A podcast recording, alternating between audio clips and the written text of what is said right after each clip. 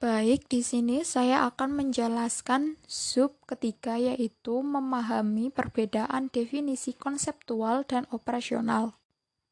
Seperti yang dijelaskan dalam PowerPoint kami, definisi konseptual merupakan bermaknaan abstrak dan dapat dimaknai secara subjektif. Rumusan yang diperoleh dari kajian teori yang kita lakukan pada bab kerangka teori. Hal ini menjadikan definisi konseptual diperlukan untuk pengukuran variabel yang abstrak atau yang tidak mudah terhubung dengan fakta. Karena definisi konseptual merupakan suatu konsep yang didefinisikan dengan referensi konsep orang lain.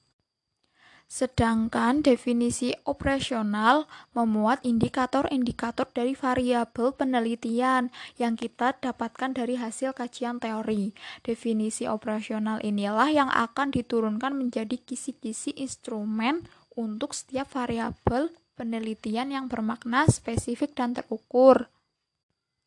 Definisi operasional ini merupakan jembatan antara tingkat konseptual yang bersifat teoritis dengan tingkat pengamatan yang bersifat empiris, sehingga kemudian keduanya bisa dicari titik temunya. Sebagai contoh, konsep haus adalah abstrak. Kita tidak dapat melihatnya, namun demikian kita dapat meminta orang yang haus untuk minum banyak air. Dengan kata lain, reaksi yang diharapkan dari orang yang haus adalah untuk minum air. Jika beberapa orang mengatakan bahwa mereka haus, maka kita dapat menentukan tingkat kehausan masing-masing individu tersebut dari ukuran jumlah air yang mereka minum untuk menghilangkan haus, sehingga kita akan akan dapat mengukur tingkat kehausan mereka, meskipun konsep dari haus sendiri bersifat abstrak dan tidak jelas. Penguraian konsep abstrak untuk membuatnya menjadi dapat diukur dengan cara yang nyata disebut dengan mengoperasionalkan konsep.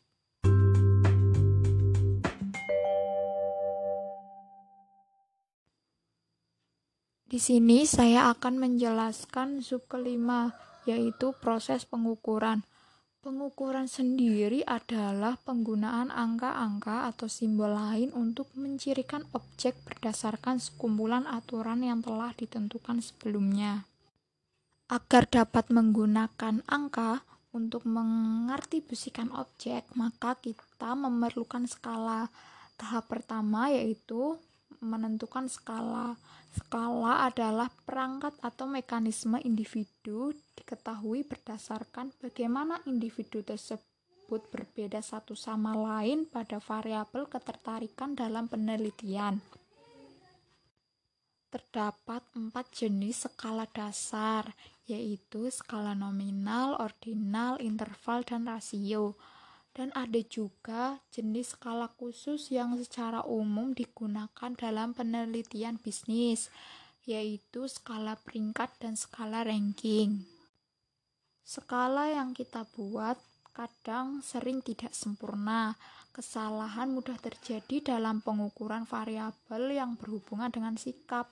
Karena itu, dengan cara menilai ketepatan dari ukuran yang kita buat, kita melakukan tahap kedua, yaitu analisis sosial.